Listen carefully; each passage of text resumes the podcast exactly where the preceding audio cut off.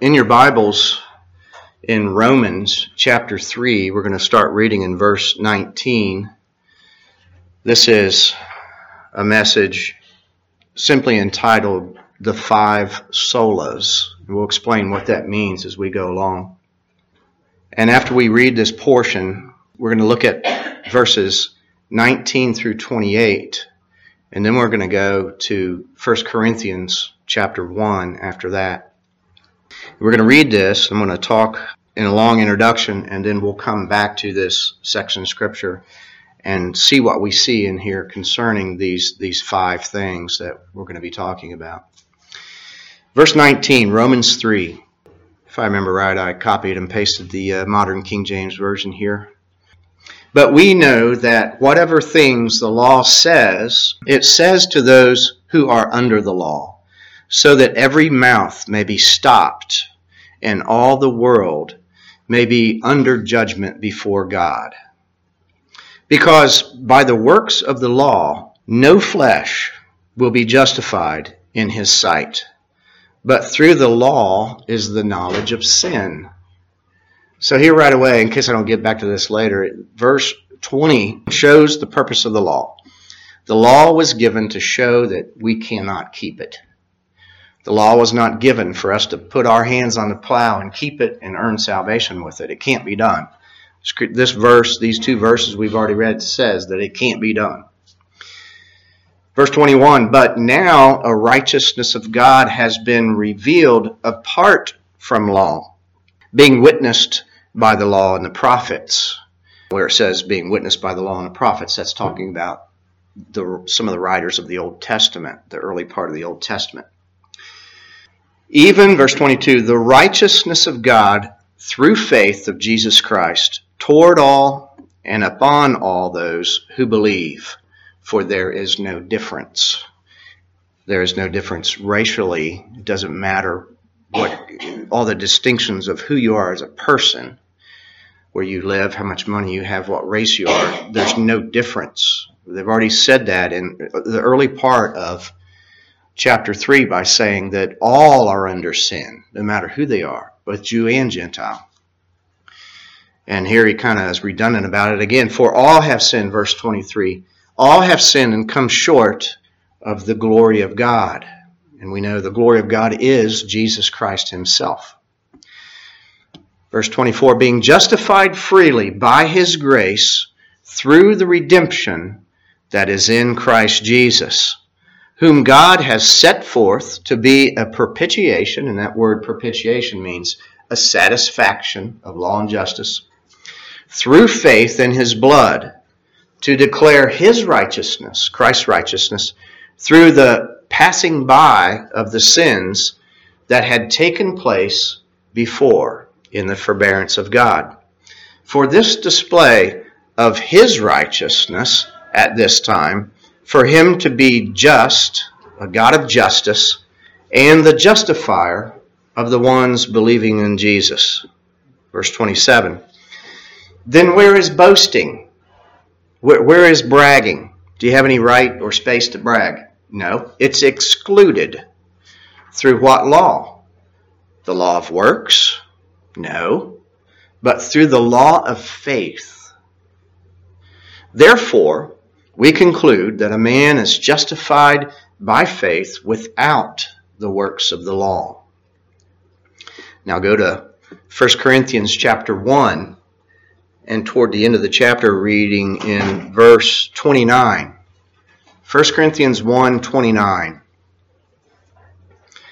It, in the context here, it talks about uh, different responses from people and, and, maybe some objections from people and the different type people that we're dealing with those that have worldly wisdom and those looking for a sign out of both the Jews and Gentiles. But it talks about the gospel being the power of God unto salvation.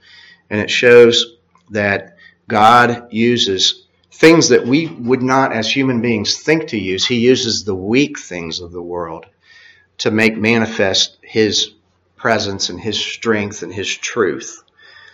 And the reason being, it says in verse 29, 1 Corinthians 1, so that no flesh should glory in his presence. There's no honor, there's no praise, there's no glory, there's no bragging, there's no boasting in the flesh of man, in the will of man, in the conduct of man, in the law keeping of man, in the religion of man, nothing that he can glory in.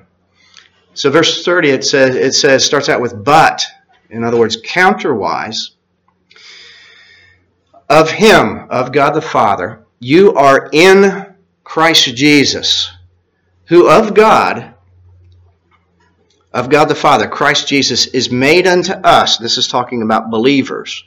He's writing the church at Corinth, who he called believers and saints, those that were beloved of God.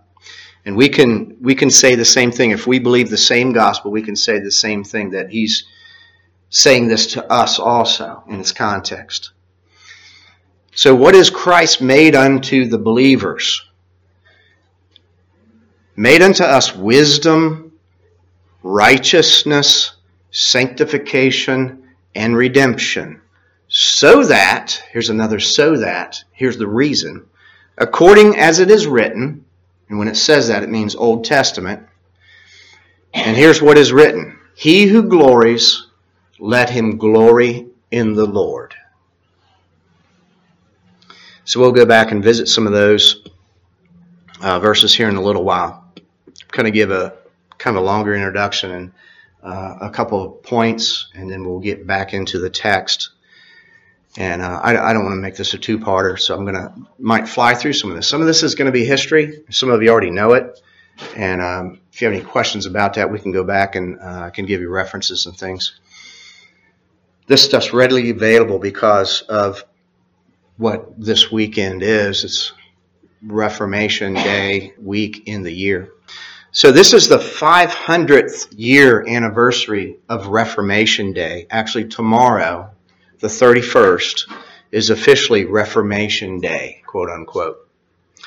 Back in 1517, Martin Luther, the German monk in the Catholic Church, started reading the scripture and he saw the Catholic Church was lying and ripping people off financially.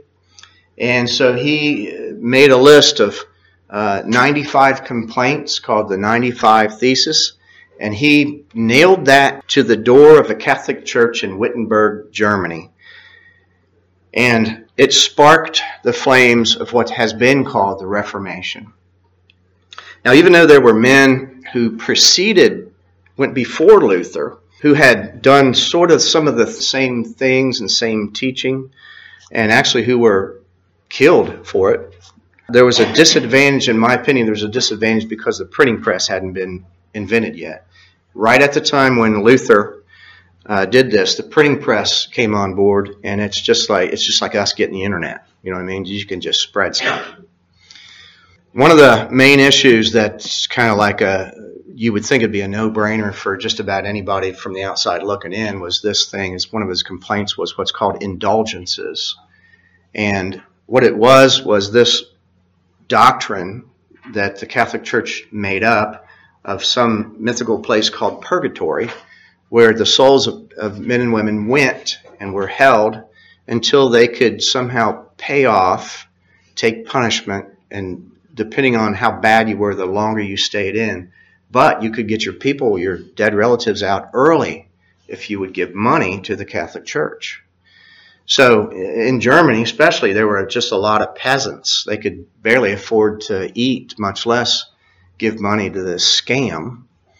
And when uh, Luther exposed this and, and later translated the Bible into German, the common language of the people, because not everybody knew Latin or Hebrew and Greek, these people, it was not only uh, a reformation, but it was a revolution. It even like bled into the political scene, and there was some violence involved and some tearing down of church buildings and idols and stuff like that.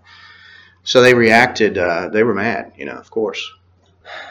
So then the inventing of the printing press, and then the Protestant Reformation took off.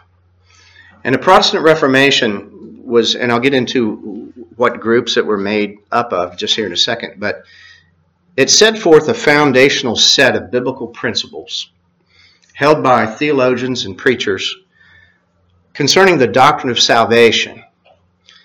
And um, Protestantism could be divided up perhaps in, in two major heads of Lutheran and, and Reformed. And so these individuals, they or groups, came out of the Catholic Church way back then, or were forced out, excommunicated, and they started to separate and form their own groups or denominations. And they taught, in essence, what's commonly called the five solas of the Reformation, and that's what we're going to be talking about today. Let me just name a couple, a few names here. And some of these preceded Luther.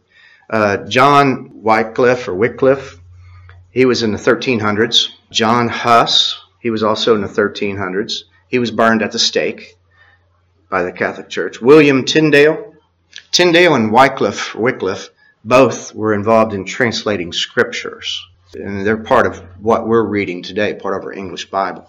He, William Tyndale, was also burned at the stake. And then Luther, and we know some about him. And then later, a little bit later, John Calvin. Uh, Luther was in Germany, Calvin was in France, and um, John Knox was in Scotland. So all over the European nations, and then there were there are other names, and these are the most popular. There are other names before in between, and after.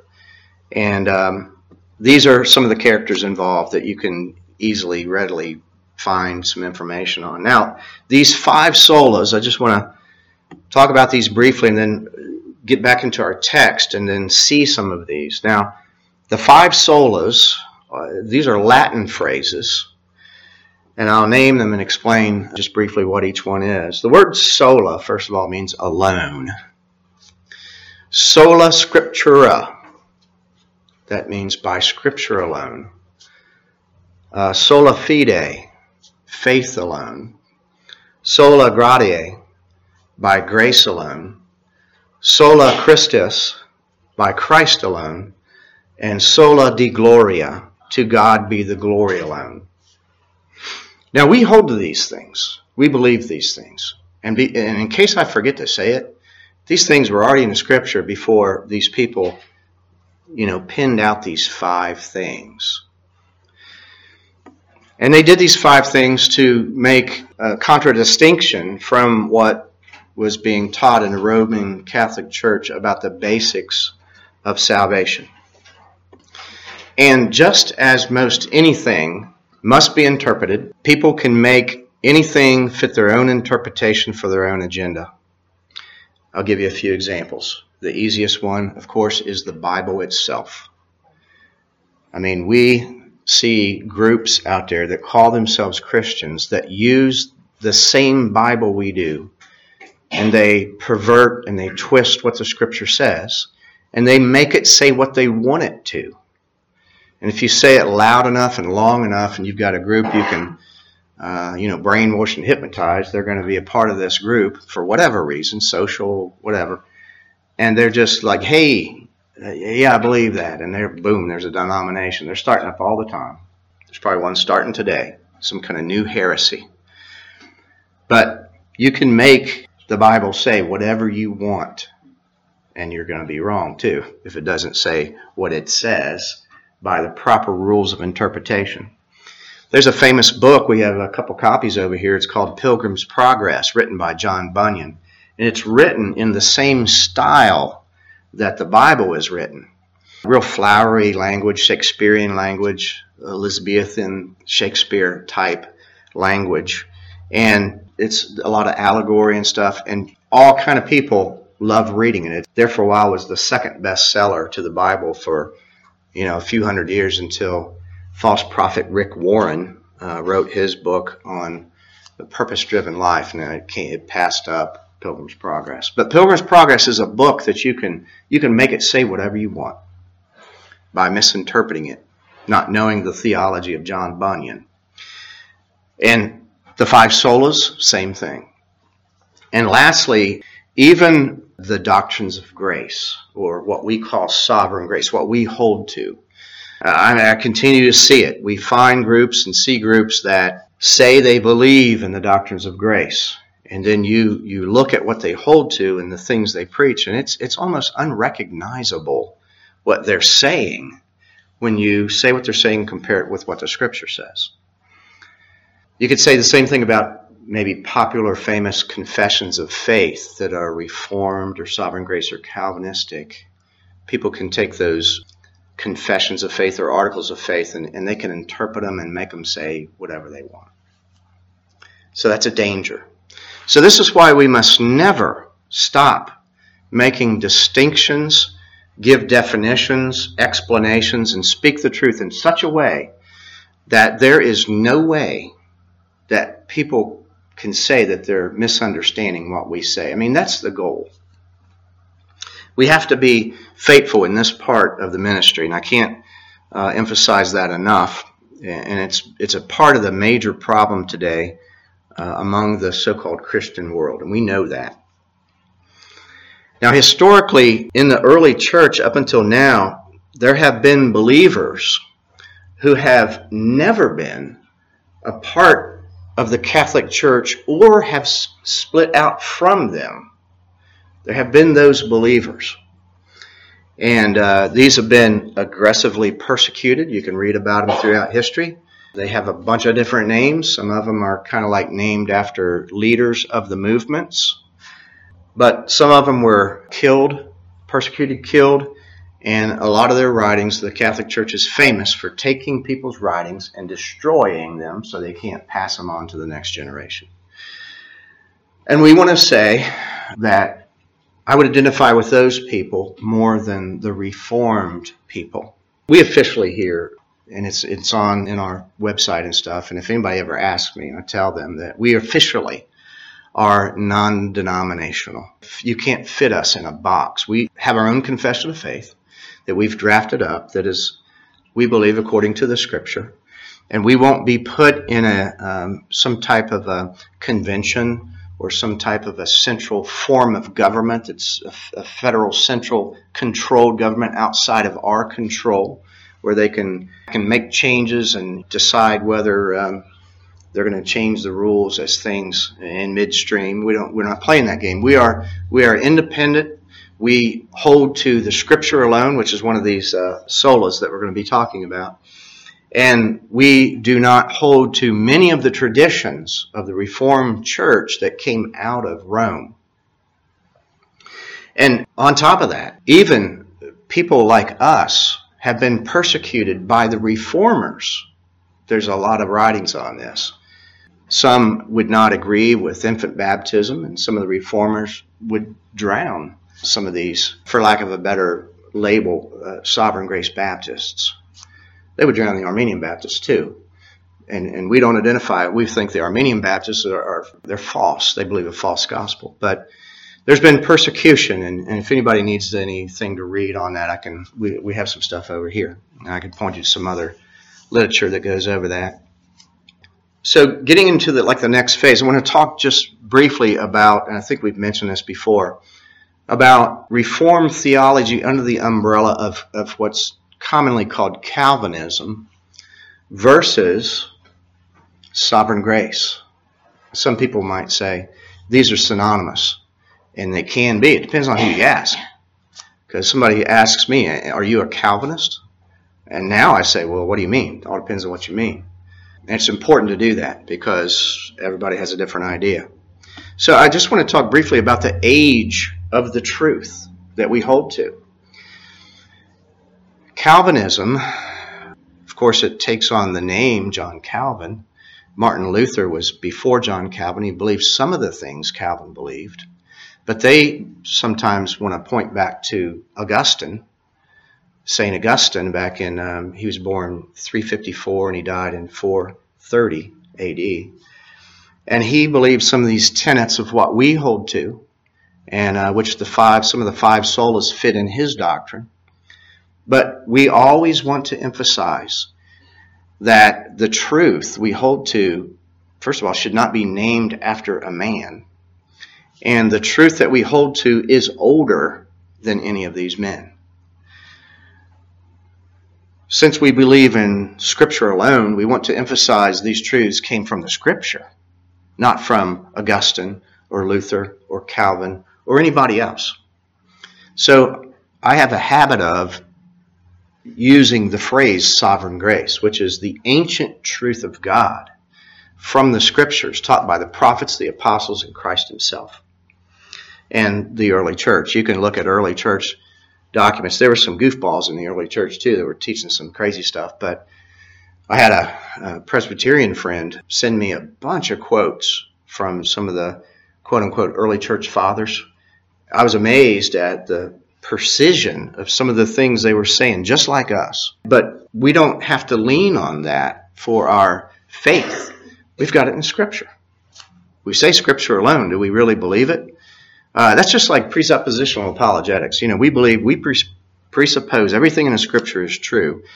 And I don't need to find uh, Noah's Ark sitting up on top, top of Mount Ararat and say, there it is. I knew it. I knew it was true after I see it on that mountain in Turkey. Same way with this. These doctrines, I, I you know, if I find something that was written in the first century and say, I, I knew they believed. No, it, we already believe what the scripture says. So the, the backing or authority for what we believe is from scripture alone. It's not from tradition. It's, it's not even from a confession. Scripture alone is before a confession. It's not some state church forcing their stuff on us like it used to be. So the authority or the backing for what we believe is from Scripture alone. So even denominations uh, claiming not to be a part of Rome sometimes still have their methods and their traditions staining them left over by the Catholic Church. And we see that all the time. All right, so secondly, under this point, our mother is not Rome. I say mother, I'm referring to church. You hear some people talk about the mother church. And you'll hear some of the reformers, I mean, that I don't know, they can't get out of it. They, they have to say they came out of Rome. She ain't my mom. She's a whore. And um, nothing good is there. And if you come out, you should come out all the way and separate yourself, which I believe traditions should be separated from too. I know there are secondary issues, and um, some people are, some Presbyterians and Reformed people are able to fellowship with me, and I'm able to fellowship with them. And a lot of times you'll find out pretty quick who those people are the ones that hold to the gospel of sovereign grace like we do and make this gospel of sovereign grace the only gospel available, usually those reformed people will say, we'll keep secondary issues secondary. We will fellowship with you on the gospel. And then there are others that raise their tradition above the gospel, and they can't stand to be around one who would be uh, a sovereign grace Baptist. They do anything they can to slander and malign and you know we're like second class citizens. But those that, as I said, find those Reformed Presbyterian and those groups out there that agree with us and stand with us on what the gospel is and will not tolerate false gospels. And you'll find those people are pretty faithful friends. I found I found some. So our mother is not Rome. Peter was not the first pope. Right? Nor does any pope have any authority. No pope has the authority uh, of anything spiritual at all. He's of the spirit of Antichrist. People in the scripture are commanded to come out of these Babylonian religions and be separate and touch not the unclean thing. And, and it just basically goes back to don't have anything to do with anything that smells like works for salvation. It's false, false religion. It's the Antichrist religion.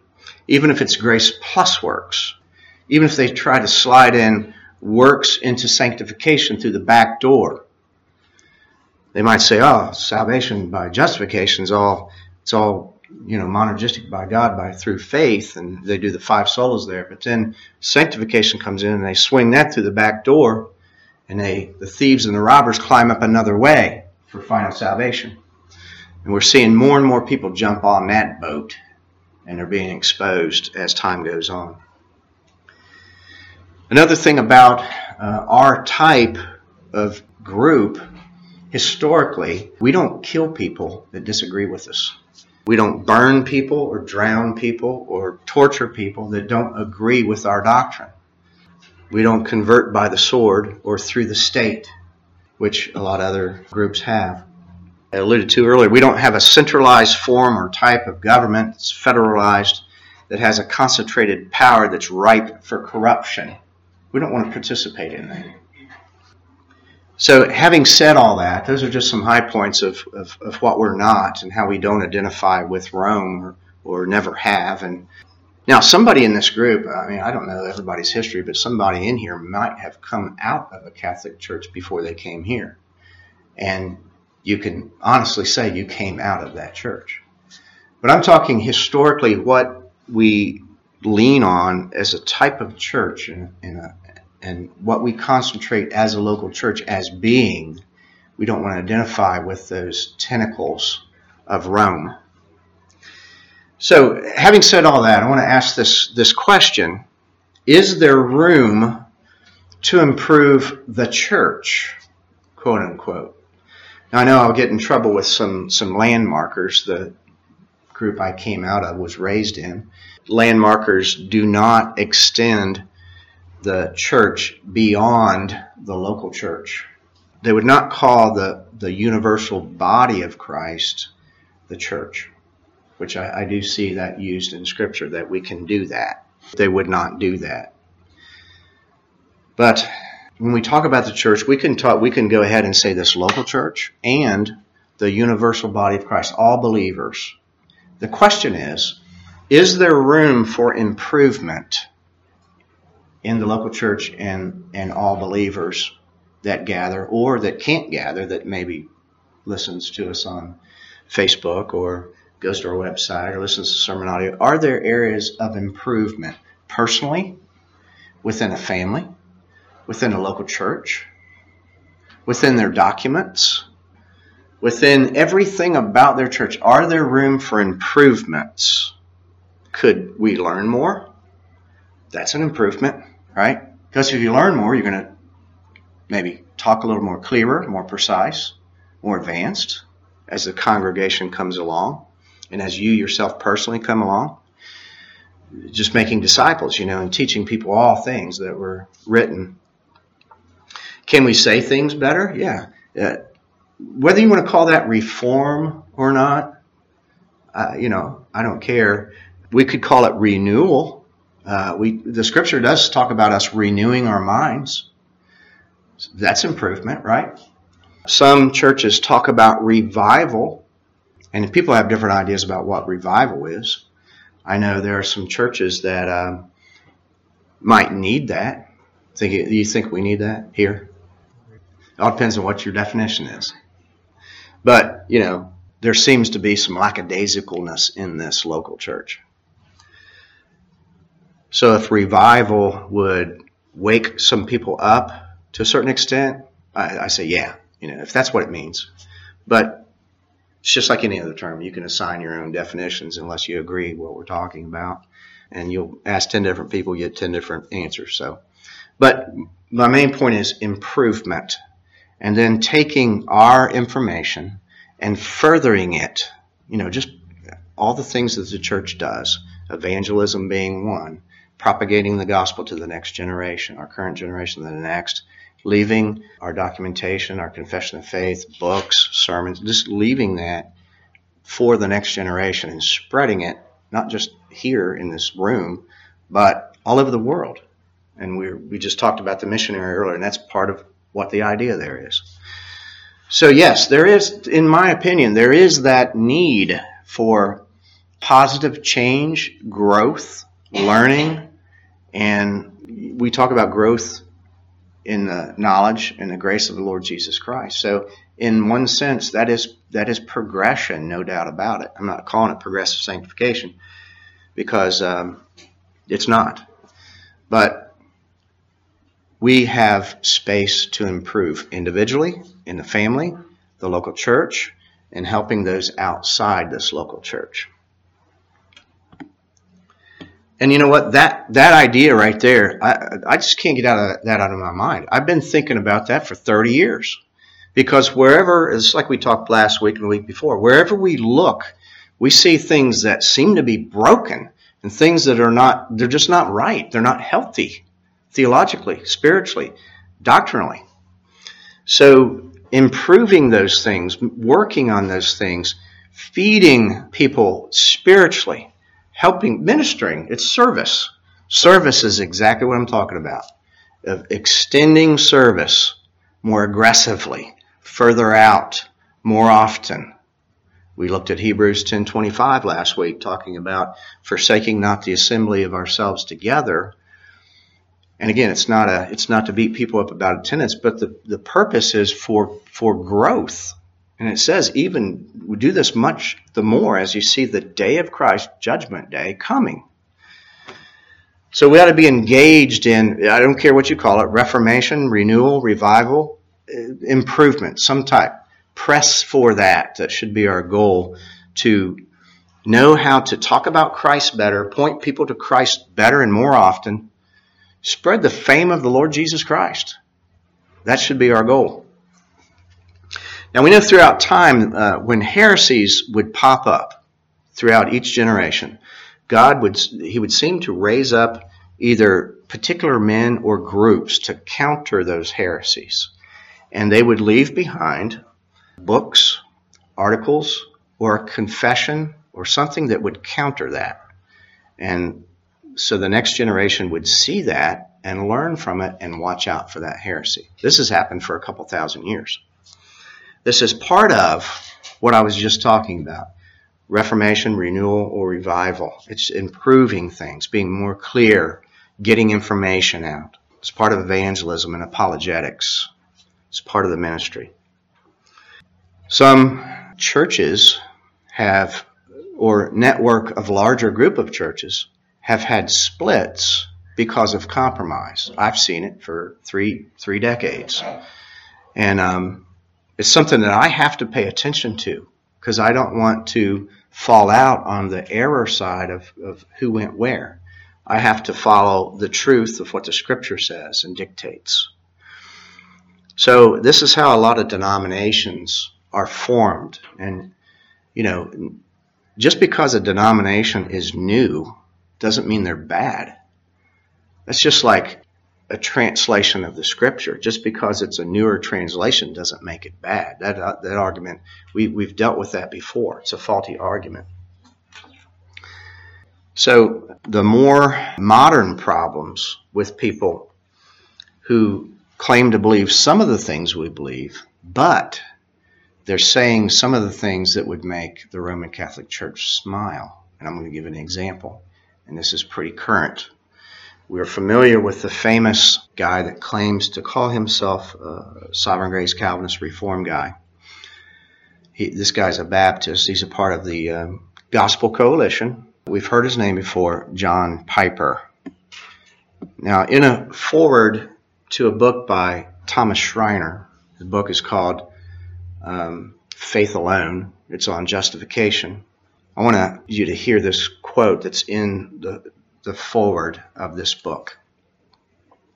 And remember, the book's called Faith Alone. Right? He says, I, dictated this from a video, and uh, it's, it's pretty accurate. I went over a few times. The stunning Christian answer is sola fide, faith alone. But be sure you hear this correctly and precisely. He, he's getting our attention. He wants to be distinct here. Good job. That's what, that's what we should do. But what's he say? He says, right with God by faith alone, not attaining heaven by faith alone. There are other conditions for attaining heaven, but no others for entering to a right relationship with God. In fact, one must already be right with God in relationship by faith alone in order to meet the other condition. Now, uh, he didn't fool us. I mean, all I had to do is read that once, and I don't think anybody said, Is he adding condition? Well, sure he is. I mean, didn't you hear it? all right, so this is a current thing within the last few years that this was said. And this is one that uses the same language we use. So we have to watch out for what's he doing? He's defaming our Lord Jesus Christ. That's what he's doing. He's presenting a false Christ, a false gospel powered by another spirit. And this guy has got thousands of followers. So I have to say something. So currently, this is the this is the charge to the church, the local church here, is to defend the ancient faith of the everlasting gospel of God's free and sovereign grace, which we call sovereign grace, with all of its vital doctrines and theology that surround it. That is that is our call. That's our mission. And that's what the scripture tells us. I mean, think about scriptures like in Jude contend for the faith that was once delivered to the saints. This is under the category of what we call apologetics or the defense of the faith.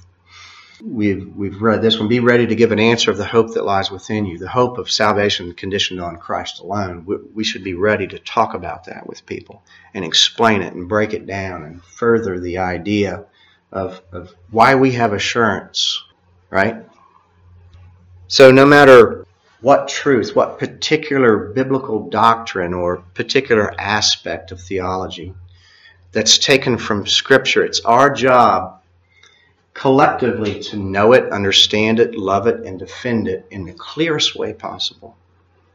This is just the basics of the ministry of service, getting the gospel out to other people, preaching Christ and Him crucified the cross of Christ. We're determined, as Paul said, we're determined not to know anything among anybody except the cross of Christ and all its particulars and implications. So again, distinctions matter. Distinctions matter. Who would have thought that you have to even explain what the word alone means? But you do in these five solas?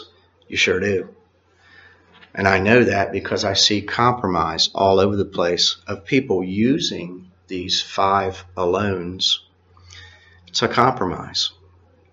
So if we don't make distinctions, we will leave room for the doctrines of grace, the five solas, or anything else to be to be twisted, the scripture to be twisted, and not match the standard of what the scripture says about itself, about the Lord Jesus Christ.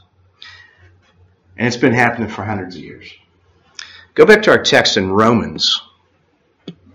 You want to look and see um, how that some of these solas spring out from the pages of the scripture. Again, a reminder this is no new invention. We talked in the past about organizational systems for our mind to to memorize things easier. There's nothing wrong with, with systems. We didn't have systems, our lives would be a wreck when it comes to just practical things. In the kitchen, in the bathroom, at work,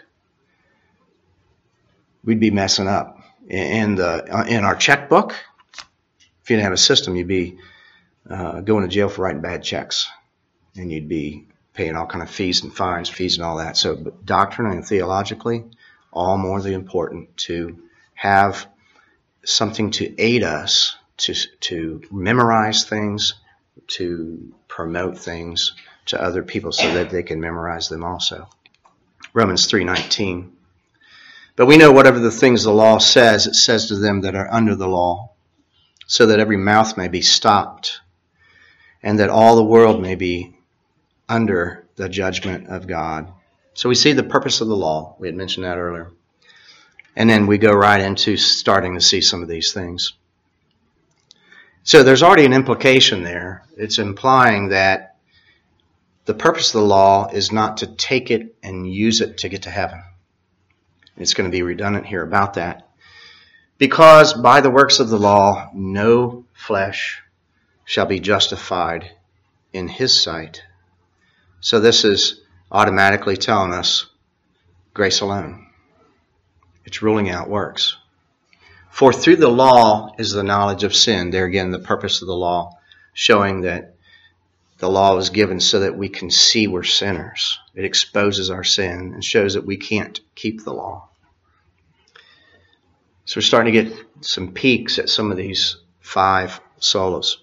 Verse 21 But now a righteousness of God has been revealed apart from the law, apart from the law as being the ground of salvation. We read in Romans 10 4 that Christ is the end of the law for righteousness or justification. Being witnessed by the law and the prophets. Here we see Scripture alone. Paul is deriving his information from you want a witness? Where are you going to get it? From the Scripture, from the Old Testament. And Paul talked about how that the gospel was in the Old Testament. As he defined the gospel, a lot of times he used, you know, the death, burial, and resurrection according to the Scripture. How that he died.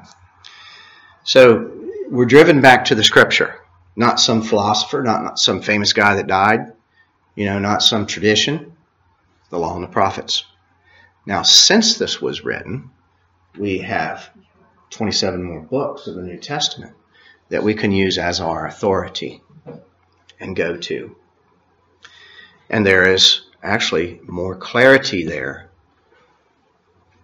as the progressive nature of the revelation of God got clearer on purpose by giving us the New Testament in the New Covenant even, verse 22, the righteousness of God through the faith of Jesus Christ toward all and upon all those who believe. Faith alone. Sola fide. Faith alone. It didn't say toward all and upon those, upon all those who work or merit. Right? Who believe. That's faith. For there is no difference. For all have sinned and come short of the glory of God. Soli Deo gloria. There's only to the glory of God alone. This smacks up against man, the failure of man in reference to the law. We can't glory. We've got no room to glory. We can't do the law. There's nothing we can do that is either the law or some sub law, underneath law, lower law, whether it be our will, our sincerity, our zeal, our church attendance, our baptism, none of those lower laws even we can use and say, well, you know, we've got this uh, Christ. He's settled down in the New Testament. He's not like the rough God in the Old Testament. He'll accept these lower things. And what do you expect? I mean, God just, he'll, he'll accept your sincere best. Problem is, our best is sin. Man at his best, Psalm 39 5, is altogether vanity. It's nothing. We saw last week that man is less than nothing. We, we can't do it. We can't do it at any stage, any phase, at any level to gain and maintain acceptance in front of God. We've fallen short of the glory of God. The glory of God is the standard. Who is that? That's Christ. Christ is the standard. He himself is the glory of God.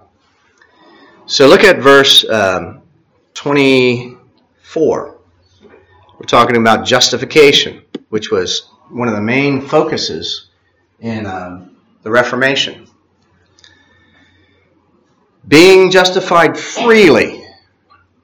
Freely already implies grace. No payment, no merit freely by grace. There's redundant language there. There's some clarity here. There's some distinctions. Justified freely by grace, grace alone, through what? The redemption, which has to do with, with payment. We know that's the blood of Christ. Through the redemption that is in Christ Jesus. Sola Christus, Christ alone. This also, grace alone and Christ alone, right in one verse. Verse 25 by whom God has set forth to be a, the word propitiation here is used. It means he is the satisfaction of law and justice, which is hammering against the accounts of the elect, the sinners. There's a demand and a debt that we owe to God's law and justice that we cannot pay. We've already read that in this text. All the mouths become stopped we can't do it. We need somebody else outside of ourselves to do it in our place for us as our representative. Some payment must be made, and the wages of sin is death. He has to die this death as a sin sacrifice, a perfect, flawless, successful, effectual sin sacrifice. He is our propitiation. He is the one who satisfies law and justice and holds back the wrath of God because of what he has done here. He takes on the wrath of God coming our way. He takes it on and dispenses with it. He puts sin away by the sacrifice of himself, whom God setting forth to be a propitiation through faith in his blood. Sola fide, sola Christus. There, this cross of Christ. Grace alone, faith alone. To declare his righteousness. And anytime you declare something, you're declaring it from out of the Word of God. Sola Scriptura, the Word of God alone. To declare his righteousness through the passing by of sins that have taken place before in the forbearance of God. For the display of his righteousness, Christ alone, at this time for him to be just and the justifier of him who believes, faith alone, in Christ, Christ alone. You see that you just keep seeing it keeps popping out there. We already knew these things, but I'm taking this historical system and just bringing it out because of this 500 year anniversary and, and just showing there's a danger in people looking at these things, all these five alones, and not really meaning alone. We just saw that with that quote that Piper gave in the foreword of that book. He doesn't really mean alone. I mean, he gave it away. He was distinct. He said, I want to be clear here.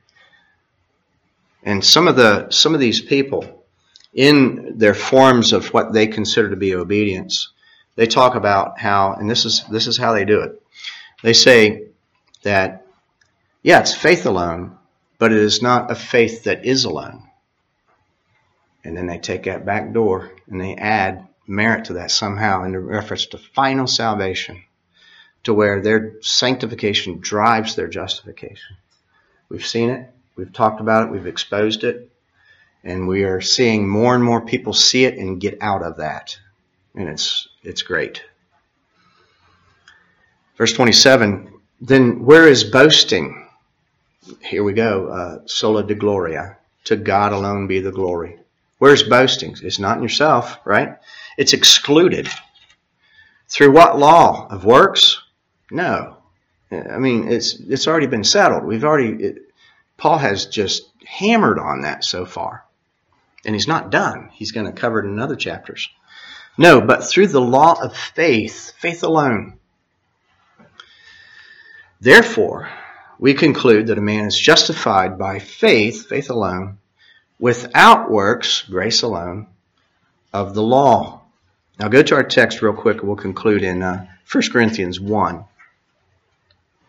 I think that I think I did a four-part series or something on this text. It's on SermonAudio uh, on verse 30, which we covered 29 and 31 with it.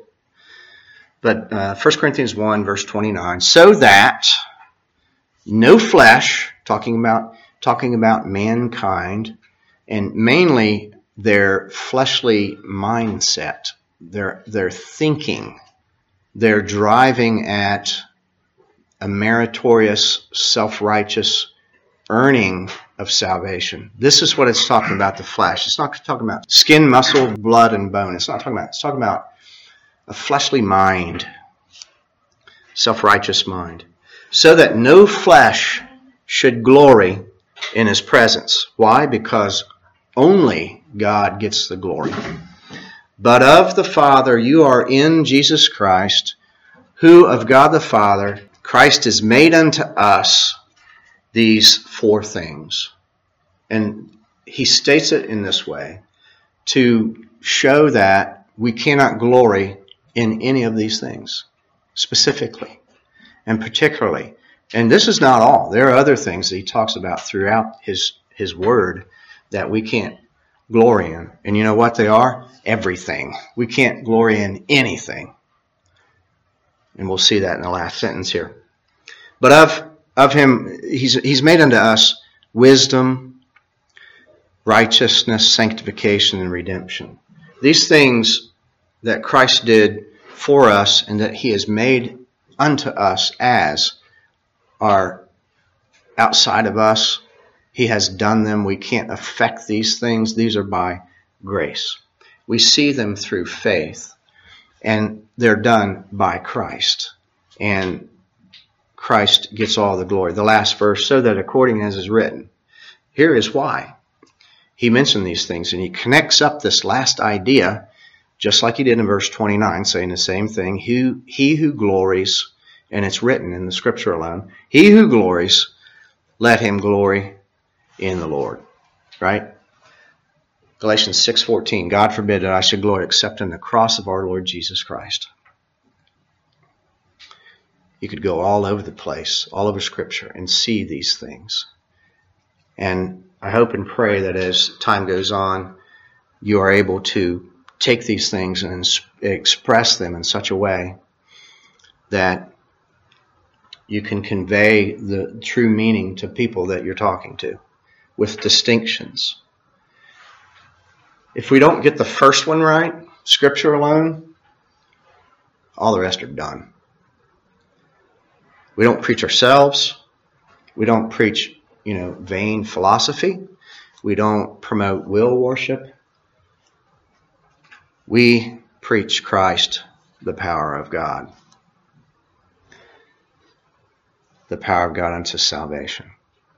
Any questions or comments? I know I could have, could have done, you know, five, six messages on this, but thought we would bring it up and make some. Uh, I wanted to let people that are hearing the recording know that where we stood as a local church and what we consider our church and what we identify with historically, uh, that we may be a little bit different than some others that would wear different names under the same umbrella. Anything at all? And most of the people I come in contact with or have been within other churches use education as monergistic, and then they'll move into sanctification being synergist. Yeah. So I mean, that's all I've ever oh yeah heard yeah. them speak about. Even websites that you go to, so-called reform websites. Oh yeah. Yeah. So moner, monergism means the energy comes from God, and what he's saying is uh, a lot of uh, Calvinistic Reformed Sovereign Grace people would say justification is monergistic. It is the, everything comes from God. But they would say sanctification is synergistic, the energy coming from, at, at the very least, cooperation. And um, then you have ideas of progression, uh, personal. We, we went over all this in the Lordship series.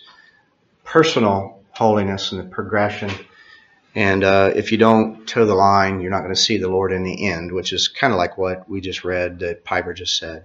You know, to me, uh, I don't know if anybody can understand this.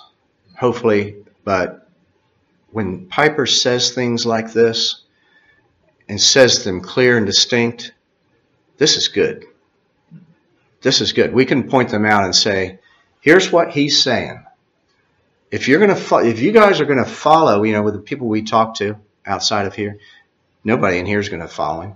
But if you guys are gonna follow this guy, go to his stupid conferences and buy his books and support his ministry. This is not the this is not the first lie he's told. This is just one of many.